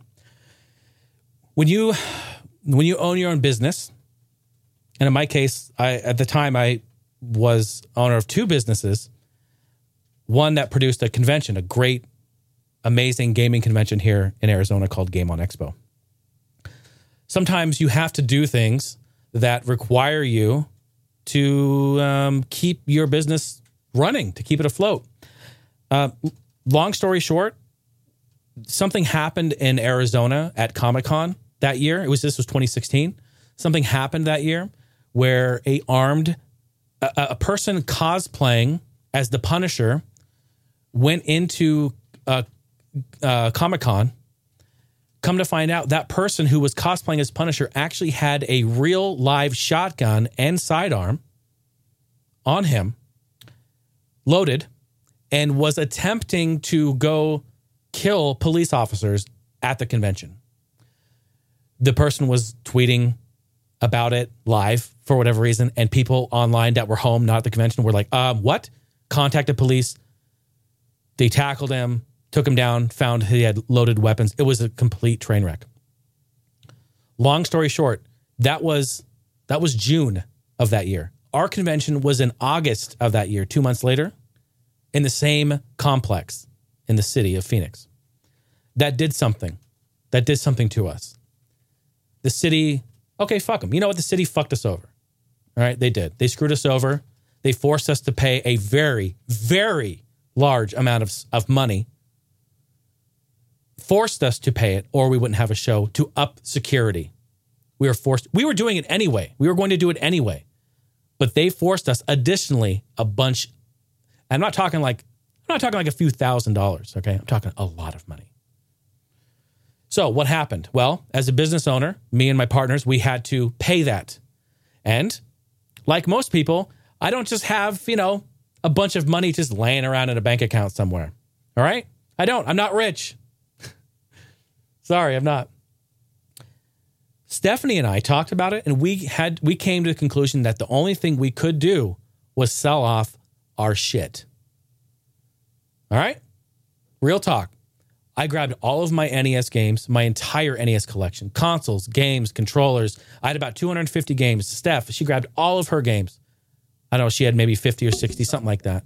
Yeah, my Legend of Zelda statues too. Yeah, I yeah. even talked about her her uh, First four figures. Anything four. that yeah. her World of Warcraft, her Sonic. She had like five or six inbox mint condition, not even displayed. Like she's waiting to put them up in a proper place. First four figures. These figures are like they're four or five hundred bucks a pop. They're very very nice. Yeah. Oh yeah. We cried. We cried a lot. We cried. Yeah, it hurt a lot. It hurt a lot. But that's the cost of doing business. We were in a position where we had to. And you know what? At the end, it's just stuff, right? We can replace the stuff if we have enough money someday. But it's right. It's better than like us losing our life or something, right? It's just, it's stuff. But it's just part of business. I got in this business. This is what you have to deal with. So I chose to sell all of my stuff. She chose to sell all of her stuff to try to help pad and get money for the large amount of sum that I had to be a part of and be responsible for um, in my business. And it helped. And it helped for sure. And yeah, it's very sad. So that is why I know Cameron's probably like, oh, he was probably thinking, oh, he just, he's ready to move on. He's going to use the NES classic, you know. Sorry, bud. It's yeah, it's kind of deep. definitely more deep than that. There is there is a layer, there is a much deeper layer to my life in general than what I than what I want to share to the world. Like stuff like that. You know what I mean? Like there's there's this, there's this I love doing this. I love being a part of all of this. But like behind the curtain and behind the camera, like I'm a real person that deals with real shit just like you. Because reality is, I know every single person listening to this right now or watching this right now, every single person is struggling right now. You're struggling. I know you are. I don't care if you've got 10 bucks in the bank or 10,000 in the bank. You're struggling. I know it. And I try to get on here and I try to be this beacon of light and be this bit of positivity and this bit of comedy and fun. And I try to make this a moment where we can just, for the next hour and a half, just fuck off for a while and just have fun. But also sometimes I get deep. I talk about stuff because I'm real and I can't help it. That's just the way that I am. Someone said to me recently, was it on Twitch? Someone said to me, don't worry, we're going to answer your question. I haven't forgot. Someone said to me recently on Twitch, Jay, the thing I love about the thing I love most about you is that you are 100% real. You have been the whole time. I've been watching since the beginning. You're so real. That's refreshing. I can't say that about anyone else. And this person said to me, I think it was in chat too, it was in Twitch chat. They go, Has that affected opportunities for you to to move forward and to progress and to grow? Has that affected you? And I sat there for a second. I'm like, whoever this person is, I forget who they are. I don't know if it was Justice, Fancy Justice, or it was Willie or somebody. Sheriff Willie. It was somebody else. I remember talking to him after we got on Discord and we were talking, um, and I apologized, but and I said yes, yeah, absolutely. I said yeah, it has. It probably has more than I know. Subconsciously, in person, you know, online, yeah, it has. I think people are afraid to say how things really are. They are afraid to be themselves because most people hate themselves. Most people hate the world they live in. They hate everything about it. And I get it. I get it too. I have many times where I'm, I literally am crying. I'm breaking down. I'm saying, what the fuck? Why am I doing what I'm doing? Why am I here? You know, like, why am I here? Maybe I'll tell a story sometime. I had a really great story about how I almost did I almost became a podcast producer for a local company here in Phoenix. I don't really want to talk about the specifics of it, but it was a really cool story where I just remember I was actually crying. I was breaking down in Stephanie's arms, literally crying, saying to her, like, why don't people like me? Why does this happen to me? It was an opportunity that I got and then pulled right out from under me the day of. Like a great opportunity, a big opportunity like making real money, like in a real job, doing real podcast production, like that I'm good at, what I want to do. Like I had big roundtable suit and tie meetings with these people. I brought in my gear, my microphones, my mixer. I showed them how I would do it. I told them how to build their room. I told them how, like, we told, I talked about the layout. We talked about the, the mics they need to use. I sat with them like and critiqued their setup. I, I said, like, I said, look, this is why, this is your podcast. This is why it sucks and they wanted it. They're like, why does our podcast suck? I said, because this, this, this, this, and this needs to be this, this, this, and this. I can provide that for you. I can do that. I said, listen to my, go back and listen to 10 years of my shit. I got you. They took all of the information I gave them, all of the knowledge, all of me trying to sell myself and be a part of that team, part of that company. And they were to pay me more than I'd ever made in my entire life, a year, yearly salary. They pulled it out last second and went with someone else for whatever reason. I did get the last laugh though. They why why was it? Oh, I told them because you wanted to do a test run and he was mad. I wanted to do pre-production. He wanted it right away. He wanted it now. yeah. You're like, no, I need to test this to make I sure said, it sounds okay. I said I can't just show up and make magic happen. I, I mean, I can, but I would be I would be not prepared. I said I need to know what I'm working with. I said let me come out on a day before you record or let me come out let me come out tonight. Let me come out anytime. Look at this look at the room, look at the setup. Let me make a gear list. Let me prepare. This is all part of why it's so great. This is great. This is the part of why I make great content. Let me prepare this. It's called a pre-production.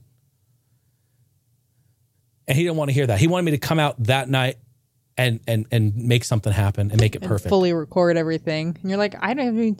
I don't even know what I'm recording. You're like, I don't even know where it is. What do I need to do to the room to fix it? Like- Like, it could take. Do I need It extension? could take like, a full day. yeah, like I'll fill my entire car full of shit, which is fine. But like, what do I need? You know. So I told him that, and he was basically like, "Fuck you," and he he went with someone else. I guess someone else, some some other person that was like, "Yeah, I'll come in and do it, no problem," and that's great. You know, they took the opportunity, but about a year later, about a year later. Oh, I guess it was about maybe eight months, six months.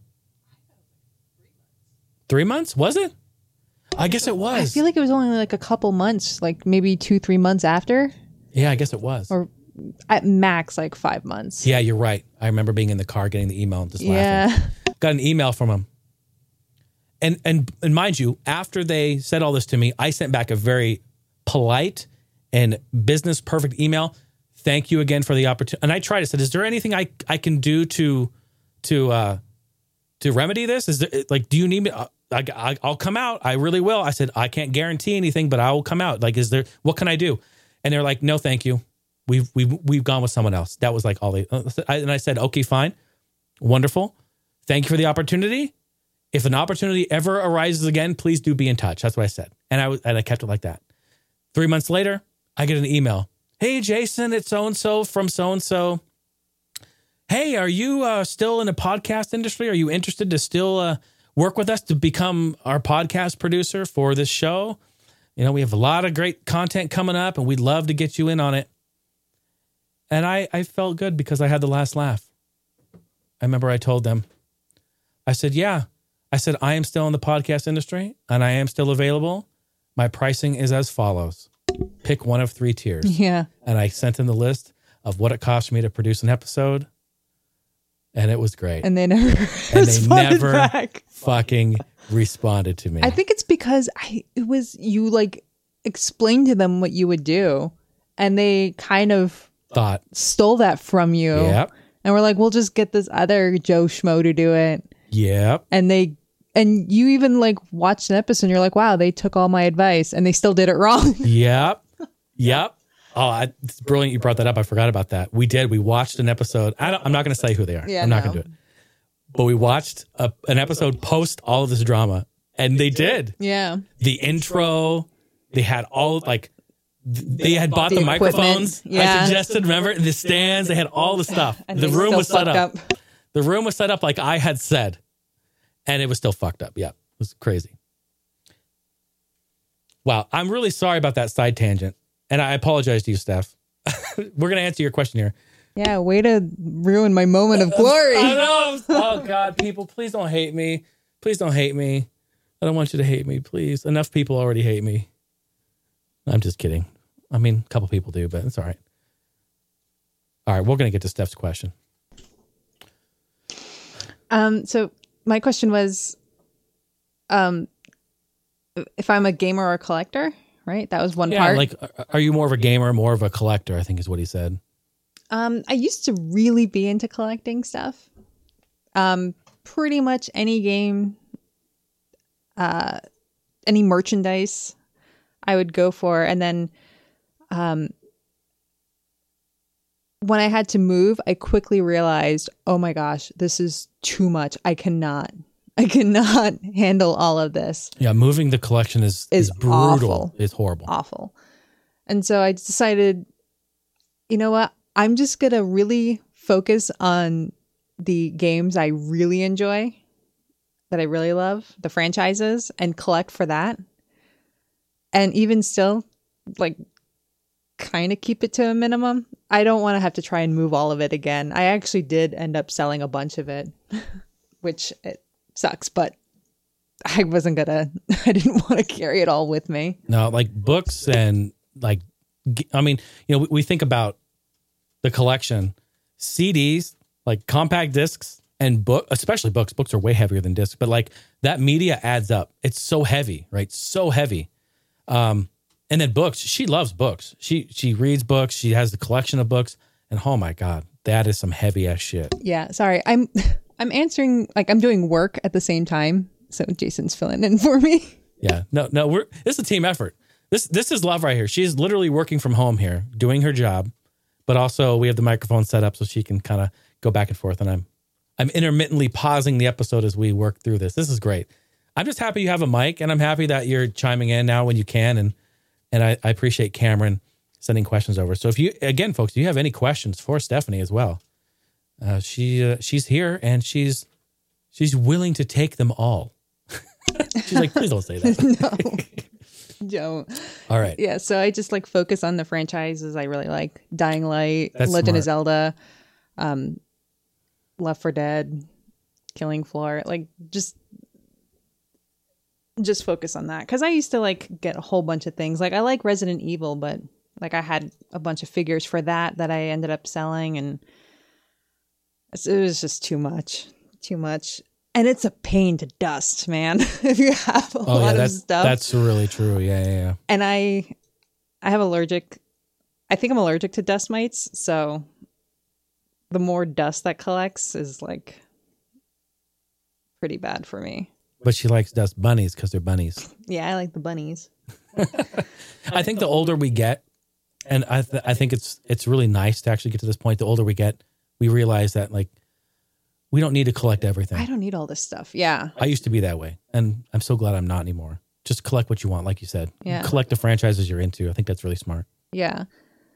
And what was the other The second question he said was, "What was the what was the best thing that you've purchased or greatest thing you've purchased within the last year?" Oh, okay. Yeah, it's that Presto smoker and slow cooker that we got. this is true. Okay, real talk, real talk. She bought this Presto indoor smoker. I was looking for it. we were looking for a, a slow cooker for a while because we have a small like a like a three quart one. It's very small, but it's functional. Mm-hmm. But we're like, okay, yeah, we need to get a bigger one. And uh, did I tell the story about the brisket? Did I? I feel like I did a couple episodes ago. I don't know. Did She ordered brisket oh from the store. yeah, Oh no, I, I didn't. I didn't talk No. about. I was going to. She ordered brisket from the store, right? because it was on sale. I was like, oh, and Jason's family's coming down. I'm like, perfect. I'll just you know do that as a nice treat. Yeah. How sweet is that? They're all coming down. We're gonna have brisket, right? Smoked brisket or whatever. She says, and she puts in there like, give it, give me the smallest one you have, right? Eighteen pound brisket shows up. I It's this fucking big. All right, I can't even carry it. It's you know what I bigger mean? than Joxer. Yeah, it's bigger and weighs more than he does. It's unbelievable. So yeah, so Steph starts getting online looking up smokers, and it's it's unbelievable. We we cooked chicken in it recently, and I put chicken in there, just chicken patties, chicken breast. I couldn't believe it. I was like, wow, I'm eating at like a barbecue restaurant, like real smoked barbecue. It was really really good. How was the cleanup? I Uh, it was not that bad. oh good. Yeah. I meant to ask This- you about that. One thing though, the smoke, it's real smoke. Yeah. It fills the house, and it sticks around for like a week. Yeah, it stays. Like it's like you walk by the unit and you still get a whiff of it. Yeah, we bought We the only wood did it chips. once. You know, yeah, it's the real deal for sure. But uh I guess gaming wise. She bought a fucking smoker. I mean, I guess that is tech. I mean, it is. It's the tech podcast. You're in the right spot. um Kit- kitchen moments with Steph. yeah. Uh it would probably have to be like my uh new desk that I got for my PC. Oh yeah, your PC gaming setup. Yeah. That's a great one. Yeah, yeah, yeah for sure. gotten I've I used to have like a small oh, very tiny dinky desk and it was very wobbly. So It- basically if I moved the mouse and I had a full cup of water, it it would spill over. It was I really just spit on the bad. mic, I think. That's so funny. yeah, it was pretty wobbly. It was pretty It was- pretty jank. Yeah. But it it worked and then I was like, you know what? I need to I need a bigger desk because I pretty much had like 3 inches of space for my mouse. And you know like gaming like a first person shooter having to like constantly lift up the mouse is not Dude, she had as bad as take any good. mouse pad that was available in 1993 and chop it in half. yeah, was That was how much room she had. It And was I'm a, like, it's a very tiny desk. I kept going in there and going, ah, we gotta, we gotta do something with your desk. I know. She's like, uh, no, it's okay. And just like, finally she did it. Yeah. Now you have a really nice desk. Yeah. I, I Did got you mention it's L? Yeah, it's an Okay, L yeah. it's a nice L shaped desk. It's nice and sturdy. It doesn't shake. So I can have a It's like all aluminum, square legs, and like wood on the top. Really, Yeah. really nice. And, and your monitors too. Don't forget your monitors. Yeah, I got a hy- hydraulic Mm-hmm. stand for my monitors. Oh, it's so nice. It, I know it's like I don't know if it's not popular. Like I've never really seen a lot of it in like PC setups, but oh my gosh, it's like a game changer. Yeah. it creates so much space. stands. Yeah. Creates so much space, and you get to have it closer to your face because. Apparently, I'm going blind in my old age. I have the monitor right up to my nose. No, but it's nice. You can adjust it like specific height. So if you want it, you know, taller than what the stand is, you don't have to get um, one of those desk stands that take up space. Right. Right. It's really yeah, you convenient. actually free up your entire front, or I guess top. It's like the of the desk. Yeah, you free up so much space on your desk. It's a yeah. Now we filled it. We filled that space with speakers Yeah. and a headphone amp. and your headphone. yeah. Yeah, mm-hmm. yeah, and I got a nice new Fifine, Fifine, Fifine. Fifine. Is Yeah. that what it is? Yeah. I mean, using the right one of those right now. Yeah. Yeah. we love it. But I got a a new microphone, so I actually sound decent and not. I don't know, garbly. No, I mean Not the- like the Logitech yeah, microphone Not like the 2002 shit. yeah, Yeah. Yeah, she sounds good. much She- improved. She uses the same microphone I did a review on. You guys have watched it on the YouTube channel. It sounds Yeah. great. So when we're in Discord gaming, like she sounds great. It's nice.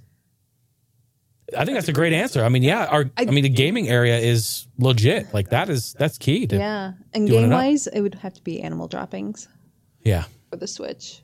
Clubhouse games comes pretty close. Hmm. I didn't even mention that. I meant to put that in. You're welcome. She's she's she's saving my ass. She's saving my ass every step of the way. See, it's great you're here. We got Clubhouse games, and it's amazing. It is literally like the reason to get a Switch if you don't have one, if you can even find one. Um, and speaking of finding one, my good friend Bido, I know he listens to the show. Hi, Bido. Thanks for listening. Hi, Bido. the he texts me and he goes, uh, it was this morning actually. He goes, My Target says that they have some in stock. Should I go in? I said, Yeah. I said, call him. Call him first thing in the morning. This honest my sleep schedule's kind of fucked up. It was like four in the morning. And he goes, Okay, I'll wait. I'll wait a couple more hours and go in. He went in, he sent me a picture. He got one today and he bought Clubhouse games. That's crazy. I thought they were like pretty much out of stock everywhere. He actually texted me down that too. He goes, The guy at the counter said they just got this shipment in. Oh wow. So it just showed up. Like they they scanned them in. So he looked and at it- updated the SKUs in the inventory. Yeah. and that's it. He- I bet you they're gone. That today. was yeah. I was gonna say his timing was impeccable because if he Plus- looked at it a day later, I'm sure it wouldn't be there. no hell no. They're gone. Plus, he got a Clubhouse Games physical copy. I didn't know they made them physical. Makes me sad. We bought it digital, and I want I want everything to be physical, even if it's a fucking download code. Yeah, I was gonna I say most most uh, games that you get are just like yeah, you put in the disc or cart, and it's like downloading the game from online. I bet you it's it's just just it's just a key to I bet do you it. it's just like Fortnite, just a little piece piece of black and white piece of paper. like, Go to this link, idiot. so yeah. Anyway, we got Clubhouse games. We streamed it uh, two nights ago. Community game night. Saturday night. Uh, last night. Again, another shout out to my Twitch. Please, folks, come by Twitch. Twitch.tv slash the Hiney House. We were playing Yahtzee. We were playing Uno. These are all, they're not, they call them yacht dice. Like they don't have the license to call them these real names, right? So, but we were playing Yahtzee. We were playing Uno. We were playing Sevens. Uh, we played Dominoes. Uh, there's Blackjack. These are all four player games that we can play online together. Please, folks, get the game. Let me know that you have it and get in and let's play. In fact, after the show tonight, after I edit all this, we're Biden and I are going to play. We're going to get online and we're going to fucking play some Java pool, some Yahoo pool. I wish they had bingo on there, four player Yeah. or like multi room bingo. That could be. Oh man, yeah, having like twenty player bingo. They need to make 52 game. How could they not do that? That sounds pretty good. Um, bingos. I mean, they copy the other games. I don't know. Nintendo's always been Call it bongo. I don't know. bingo, bango, bongo. Call it bongo. I love it. It's a picture of like a percussion, like bongo, real bongo, bingo. Good shit. Good shit. All right. Hey, this is uh, sorry, folks, that it's been a two hour podcast, but guess what? Also, thank you for your question. Thank you for including me. Isn't that That's great? very sweet. Yeah, totally. Thank you, Cameron. Thanks, Nathan. Appreciate the calls. Hey, folks, you got any other questions? 503 908 5490 is the phone number, or record yourself on your computer. Email it over to hineyhouselive at gmail.com. We'd be happy to get on the show for next time. Uh, hineyhouse.com is the website. I'm not going to play any outro music because we've gone too long anyway. Folks, it's been real. It's been fun. I love you bunches. Thanks for being here. Thanks for listening to me and Steph talk. We will see you on the next episode. All right? Bye now. Bye bye.